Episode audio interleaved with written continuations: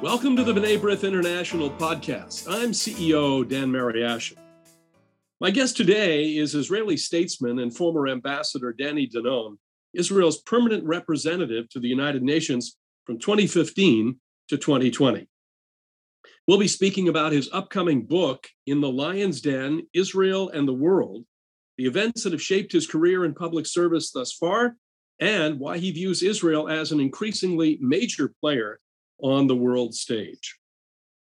But first, one brief reminder, check out our series Conversations with B'nai B'rith and all of our interviews on Facebook and YouTube. You'll find discussions with diplomats, historians, Holocaust survivors, Middle East experts, even the first Jewish American male astronaut in space. And get our latest content by subscribing to the B'nai B'rith YouTube channel and liking us on Facebook at B'nai B'rith International. What is it like to represent Israel on the world stage? Former Ambassador Danny Danon has insights few can rival. He spent 5 years as Israel's permanent representative to the United Nations, a necessary but complex place for Jews and the state of Israel, and an institution known for its systemic bias against the Jewish state. In his upcoming book, In the Lion's Den: Israel and the World, Ambassador Danon shares his experiences on the front lines of Israel's global presence, his commitment to the Jewish state through public service, and key moments from his time representing his country at the world body. Today, Ambassador Danon is here to speak about In the Lion's Den, including his ideas for an Israeli policy agenda that could make it an even greater contributor to global peace and prosperity. Prior to his UN role, Ambassador Danon was a member of Knesset for the Likud Party from 2009 until 2015. He served as deputy speaker of the 18th Knesset, and he's also served as deputy minister of defense and minister of science, technology, and space. Ambassador Danon, thank you for joining us today. Thank you for having me, Dan.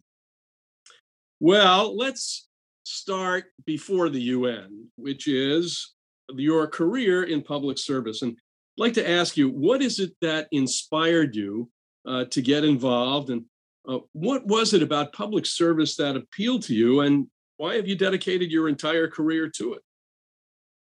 So, you know, I discuss it in the book at the early ages where I grew up in Ramat Gan, and I started to learn about the geography of Israel and to wonder about the history of Israel.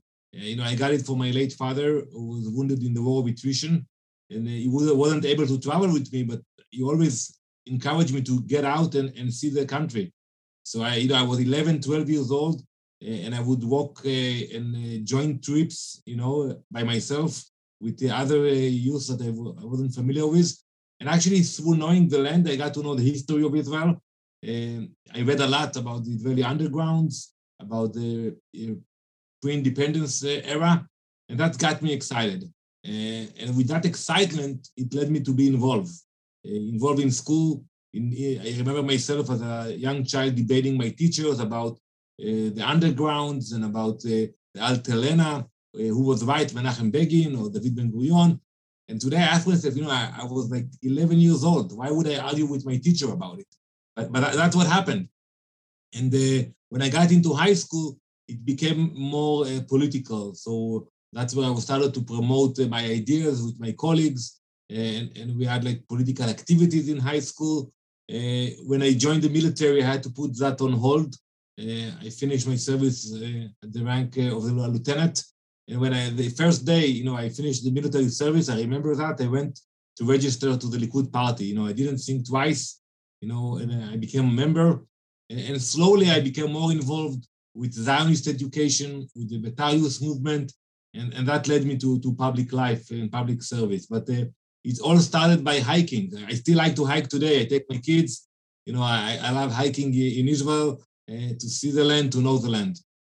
But it also seems that you had a pretty good sense of the diaspora and the global Jewish community, and not just the surroundings that you found yourself in Israel. Yeah, absolutely. And it also started in high school. You know, unfortunately, most Israelis are not knowledgeable enough about the diaspora. I was lucky that I was chosen to represent my high school and to visit the Jewish communities abroad. We visited the New York area, Chicago, and Montreal at the age of 16. That was my first experience with the diaspora Jews, and I got excited to make the connections, to get to know other communities, other streams of the Jewish religion. And for me, it was very, very interesting. And I kept involved for all those years. I was an emissary of the Jewish Agency for a few years in Florida. And also when I was in the Knesset, you know, I was always involved with Jewish issues. So whether it's, you know, hosting delegations or promotion or promoting legislation. And funny enough, Dan, you know it, but you know, in the Knesset, you have committees. And I was very strong in the party back then when I was in the Knesset. And you can choose which committee to head. And when I got the option to choose a committee, I chose to become the chairman of the Immigration and Absorption Committee of the Knesset. And some people ask me, why you do that? You can take, you know, other committees, which seems more prestigious. And I said, no, for me, to deal with New Orleans and for Jews all around the world, it will be the best position I can imagine. And I was very happy with the choice I made. So yes, you know, I think it all starts at a very young age. And that's why I think today we have to get our high schoolers involved about Jewish life.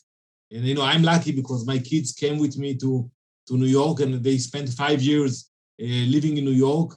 They went to a Jewish day school. They went to summer camp in New Hampshire, and they still go back to the camp. So they were exposed, and I'm sure it will be part of their life. But I think we should do more to expose many, many other Israelis while they are in high school to the Jewish diaspora. Let's talk about the Knesset, because the Knesset is the place. If you're politically active in any of the parties, this is the place where you have to be. Now, you served, you were a deputy minister of defense, you served as minister of science, technology, and space. And you could have stayed and just stayed in the Knesset, continued your career there. You decided at a certain point that New York and the United Nations was going to be the next stop. Tell us about that transition, how that happened, and the decision that you had to make to leave Israel and the career that you were building there, and to get into the Lion's Den, if I can. So one of the points I stress in my book, In the Lion's Den, is the issue of passion. To be passionate about what you are doing. And I think that's the key to succeed. And when I came to the UN, you know, people told me, it's you know, you have to be a diplomat, you know, you have to follow protocol. And I brought my passion to Israel into action by, you know, creating so many events, making so many friends, bringing more than 100 ambassadors to Israel with me. And that passion led me to the UN, because I was always involved in doing PR, Asbara for Israel. And when I got the offer from the prime minister to take the position, I didn't think twice. You know, I knew it's an opportunity. I knew I'm passionate about it. And I told him, listen, I just have to ask my wife about it. And if I get the green light from her, that's it. You know, we will depart soon, and that's what happened. And I'm happy because it was a great experience for me. And I'm sure that in the future, when I will go back to public life, you know, the skills and the connections and the knowledge I gained would be very instrumental for my future positions. No, it's interesting. It's really such an arena, this United Nations system. I remember really as a kid watching the debates in the UN and the build-up to the Six-Day War, and how much opprobrium was thrown onto to Israel around that Security Council table. I remember, of course, Abba Eban, the great former foreign minister of Israel, speaking, and Jews around the world. I think at that particular point, really became very much aware, acutely aware of the importance of the UN, notwithstanding all of the bias, but of why it's important for Israel to be there. So your book focuses on several key moments in your career and your time in New York representing Israel at the UN. And one example is Resolution 2334, which condemned Israeli settlements in the, quote, Palestinian territories occupied since 1967, including East Jerusalem, close quote. Take us behind the scenes of the days leading up to that vote in December 2016. So, as you mentioned, Dan, that was, for me, the lowest moment in my career, because, you know, I'm used to fight back and to push back, usually against the Palestinians, Iranians, sometimes the EU. Here I was by myself fighting our closest ally, the US. And I have to say one thing, you know, until that decision, the administration, Obama's administration, was very friendly to Israel. We collaborated, we achieved a lot of things together with Ambassador Samantha Power, and you know, we signed an amazing MOU that we are grateful for that. But that moment before President Obama left, for me, I will never forget, you know, when I learned that the US is actually behind the scene pushing the resolution. And I was insulted, not by the content of the resolution, which was shameful. You know, it called our presence in the old city of Jerusalem a flagrant violation of international law. I was insulted by the way it was done, that instead of coming to us and telling us, listen, we got instructions from the president, he wants to push a resolution about this issue, and that's what we will be doing. The administration chose to do it behind the scenes, not to take our calls. And when I got the information from other colleagues, I called Samantha Power, and I told her that, you know, we need to know what will be the position of the US. And she was very friendly. And she told me, Danny, I don't know. It's the president who will decide about it, not me. And I told her, okay, let's put the president on a call with the prime minister, and we need to get answers. And the answer I got, Dan, was that the president was already on a vacation in Hawaii, you know, before Christmas, and he will not take the call. And that moment, you know, before the vote, I realized that I am by myself. But, you know, if he's not taking the call, it means that he's not supporting us. And it means that we tried to lobby, we tried to call other countries, but it was very hard. And before the vote, when Samantha asked to see me a few minutes before and to give me the official notice that the US will abstain, you know, I told her that, you know, it's no one will remember the great things we did together at the UN, because people will remember that shameful resolution. Well, I remember that week. In fact, I remember I was actually in Israel, and we were watching the speech of Secretary Kerry. And I know I had to go off to an important appointment, and we listened in the car on the way to that appointment, because that speech clearly set the table for this vote. But let me ask you, in the corridors, in the places where it's not on the record, what were your colleagues, your counterparts, telling you? What were the other ambassadors when you were discussing this? So, you know, you have two groups. You have those who are fighting against you, and that was, you know, mainly Ireland and France, the Palestinians for sure, the Arab League. They were very active in pushing the resolution forward. And you have the bystanders that they were not happy with the resolution. They were not happy with the timing of the resolution, because it meant they had to take sides between the president-elect, back then Donald Trump, and the acting president Obama, and they were not comfortable about it. I'll tell you a story which was never published, but the UK, back then Theresa May was the prime minister, she wanted to actually veto the resolution because she wanted to show president-elect that the UK is moving into another direction and to build a new relationship with the US. I was not aware at that time of the debate that took place in London. Had I known that, I would have, you know, mobilized the prime minister and other friends in the UK. But there was a real debate, and at the end, the Minister of Foreign Affairs convinced her not to do that. And at the end, the UK supported the resolution. So, you know, for anybody, it was not easy. But President Obama was determined to push it forward. And even countries like Russia, Ukraine, and other members of the Security Council, they wanted to push it and to delay the vote.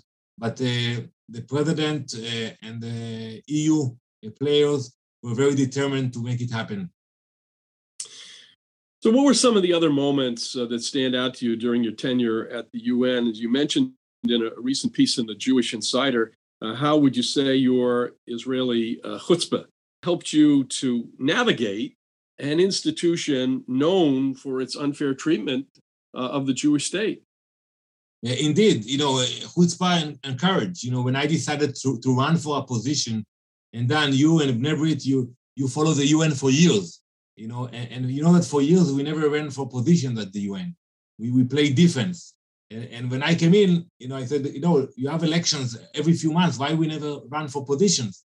And the answer I got was, Danny, you know, we cannot win at the UN. You know, we play defense. And I said, no, we should change it. And I presented my nomination to become the chairman of the legal committee, the sixth committee. You know, my colleagues in Jerusalem were sure that, you know, I lost it. They told me, how can you do that? They even went to the prime minister to complain about it. And I told the prime minister that, you know, I know to handle elections. And you know, he knew it from the past. I told him, if I feel it's a disaster, I will withdraw my name and that's it. But let's move on. And I walked quietly to gain support. And at the end of the day, that was a very emotional moment. In the General Assembly, everybody showed up, secret ballots. There was a vote about my nomination for the chairmanship of the legal committee. And I got the support of 109 member states. And only 44 ambassadors voted against me. And for me, it was a great victory, personal victory, but also a great victory for Israel, because it showed that actually behind the scenes, the numbers are different. And when you call for a secret ballot and you put my name or Israel name, it was the same at that case, you get the support of so many countries. And for me, it was a great victory. And for a year, you know, I led the committee and I proved that, you know, any Israeli can be in any position at the UN. Would you say that really was the beginning of this shift? We've also seen a kind of a shift in voting over the last several years. Not incremental, nothing major, but we've started to see some of the yes votes go to abstentions. Some of the abstentions go to no votes on all of these anti-Israel resolutions that come up in the General Assembly. Would you say that you were present at the creation for that shift in voting? Absolutely, and you say it will take time. We have to think about the long term. You know, people ask me why the UAE is not voting for Israel, and I explain it will not happen overnight. They are still members of the Arab League. They are still, you know, representing the Arab League in the Security Council. We cannot expect them all of a sudden to vote with Israel immediately. But I saw it with other countries, you know, with major countries like Mexico or India. You know, when you walk with the ambassadors, when you educate them and you're having a fruitful dialogue, you can do it. And I think the main challenge is to take the great bilateral relations we have with so many countries and to demand more in the multilateral arena. Because when you look at the map, we have embassies in 160 countries. We have strong relations with so many leaders, but when it comes to the UN, you know, they forget about it and they vote against us. So we should ask more and demand more. And that's what I did at the UN. Well, speaking about working relationships at the UN, Nikki Haley, the former U.S. ambassador to the UN, has written the foreword to your book. She served for 2 years. You served side by side with her. She herself really speaking out so many times in defense of the state of Israel and to call out the treatment it receives at the UN. Tell us about that working relationship. Well, we had a great relationship. We worked together. You know, I was honored to escort her on her first visit to Israel after she assumed the position. And then, you know, she came also immediately after Resolution 2334. So she felt that she had to fix and to correct the damages from that resolution. And we did it. You know, we changed the language at the UN. We play offense. And when you look at all the achievements, moving the embassy, pulling out from the Iran deal, pulling out from the Human Rights Council, recognizing the Golan Heights, we even brought a resolution condemning Hamas to the floor of the General Assembly. And for me, it was a great success. You know, we got the majority of the votes, but then they demanded 2/3, and the resolution didn't pass. But, you know, think about the courage to bring a resolution condemning Hamas in the UN and to get so many countries supporting you. So I think that attitude of a proactive and the cooperation was great. And I'm sure Ambassador Haley will assume important positions in the future and will continue to be a strong friend of Israel.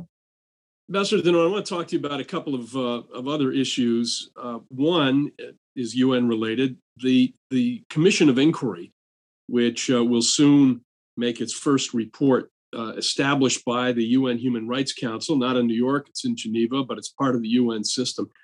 This is a commission that will have 18 staffers, a large budget, chaired by an individual who is known for her harsh criticism of Israel. Perhaps that's even an understatement. There's no shelf life for this commission. It's just open-ended.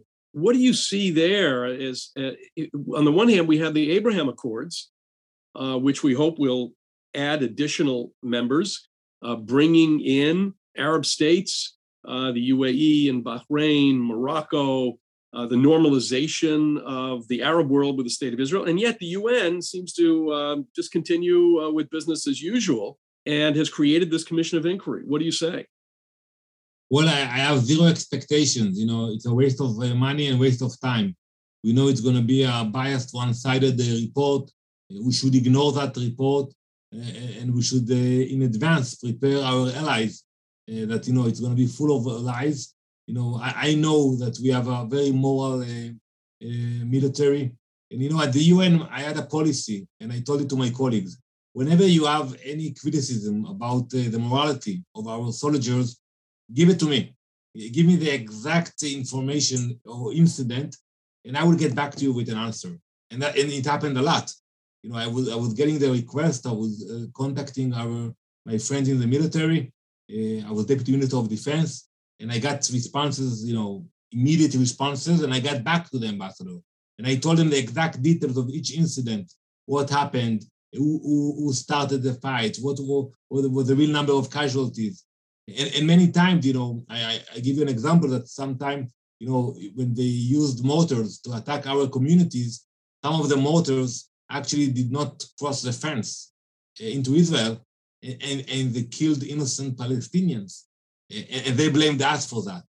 And when I showed the evidence to that ambassador, he was shocked. And he told me, listen, you know, I have to apologize for that. So it's an ongoing battle. We can answer for everything, and we will do it, but not with this one-sided inquiry committee. No, it's going to be just a star chamber proceeding without any limits. Many in our community have spoken out against it and will continue to speak out against it. Another issue, there have been talks in Vienna to get the JCPOA, the agreement with Iran, back to where it was. The Trump administration left the agreement in 2018. There seems now to be some question as to whether or not there will be an agreement, at least imminently. Iran's behavior, of course, continues, malign behavior continues unabated. Its hatred for Israel continues unabated. And its nuclear program, it seems, is continuing in the same direction. What do you see as the future for that negotiation? I'm very worried about that. You know, I can see the desire and the urge of the Biden administration to re-enter the agreement. It was a bad deal back in 2015. It's even worse today. And I think that it will mean for us that we will have to rely only on ourselves. But when you look at the language of the agreement, basically you know, it will allow Iran to continue with their nuclear ambitions. They will continue to lie to everybody, and it will give us less legitimacy to do whatever we have to do in order to prevent Iran from becoming nuclear. I'm going to come back to the UN for a second. One of the things that you did during your tenure was to highlight the story of the Jewish refugees from the Arab world, from Arab countries, who were forced out of the Arab world after 1948. Tell us about that and why that's important. So, you know, every year at the UN, the Palestinians have many events marking the Palestinian refugees. And I thought it, you know, we have to put the record straight. And we have to remind the world, the history, that there were more Jewish refugees leaving Arab countries than Palestinians leaving Palestine in 1948. You know, my father's family left Egypt, my wife's family left Morocco, and they left beautiful communities behind. You know, property, businesses, no one speaks about them. And it's important to set the record straight about the forgotten Jewish refugees, to tell their stories. I don't think we want to demand, and I told it to my colleagues in the Arab world, we are not going to demand compensation. We don't have to ask for compensation. We are not coming back. But we have to set the record straight, that people will be knowledgeable about it. And when I visited Morocco, you know, I visited the Jewish neighborhoods and the Jewish synagogues in order to make a statement that, you know, we cherish the heritage, we remember what they left behind, and it's important for the future, when people speak about the Palestinian refugees, to remember that there were more than 500,000 Jewish refugees leaving those countries. Well, just a couple more questions. You're quite adept at using traditional media and social media as tools for promoting positive narratives for the state of Israel. As anti-Semitism spreads online, why do you think platforms like TikTok, Instagram, Twitter, Facebook, and others are also important in countering anti-Jewish hate and rising extremism?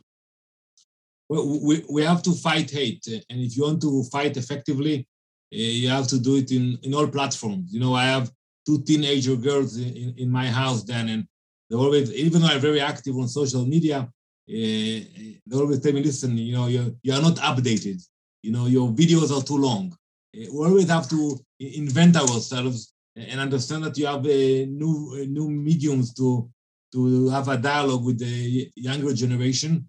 That's why I think we as a country, we have to invest more in the capabilities of sending the messages out. You know, in the last conflict last year we had in Gaza, you know, I appeared in dozens of media outlets during the fighting, but it wasn't enough, because at the same time you had the social media and the videos. And I think, and I write about it in my book, In the Lion's Den, that as a government, we have to invest more and be more professional in order to send messages fast and to be accurate and to the point, because sometimes we respond too late, and then it's you lose a fight when you respond too late.